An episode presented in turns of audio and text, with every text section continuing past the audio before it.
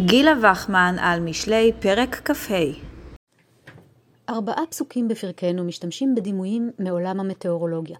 פסוק י"ג משווה את מלאכתו של שליח נאמן לצינת שלג ביום קציר. פסוק י"ד מדמה את איש מתהלל במטת שקר לשמיים מעוננים שאינם מורידים גשם.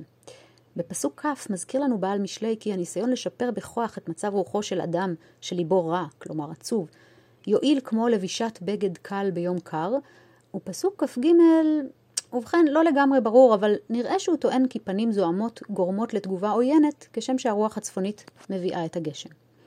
חכמי התלמוד, כמו תמיד, דורשים שניים מהפסוקים הללו בשני דפים סמוכים במסכת תענית של התלמוד הבבלי, ולומדים מהם דבר חדש ושונה לגמרי.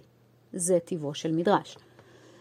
המקור הראשון, אמר רבי שמעון בן פזי, אין הגשמים נעצרים אלא בשביל מספרי לשון הרע, שנאמר, רוח צפון תחולל גשם ופנים נזעמים לשון סתר. זה במסכת תענית, דף ז עמוד ב'. והמקור השני, אמר רבי יוחנן, אין הגשמים נעצרים אלא בשביל פוסקי צדקה ברבים ואין נותנים, שנאמר, נשיאים ורוח וגשם עין, איש מתהלל במתת שקר. שם בדף ח' עמוד ב'. לפי דרשות אלו, הגשם הנזכר בפסוקי משלי אינו דימוי, אלא גשם ממש.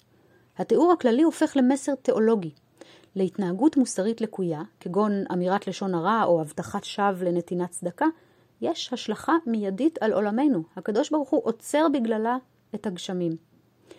עם כל ההסתייגויות שמעוררות קביעות מעין אלה בליבו של האדם המודרני, והרי מכאן ועד קישור בין אסונות טבע למעשים כאלה ואחרים הדרך קצרה, ראוי גם לשים לב למסר שמבקשים החכמים להעביר באמצעות הדרשות הללו. החטאים המוסריים הם יותר מאשר עוול כלפי אדם מסוים.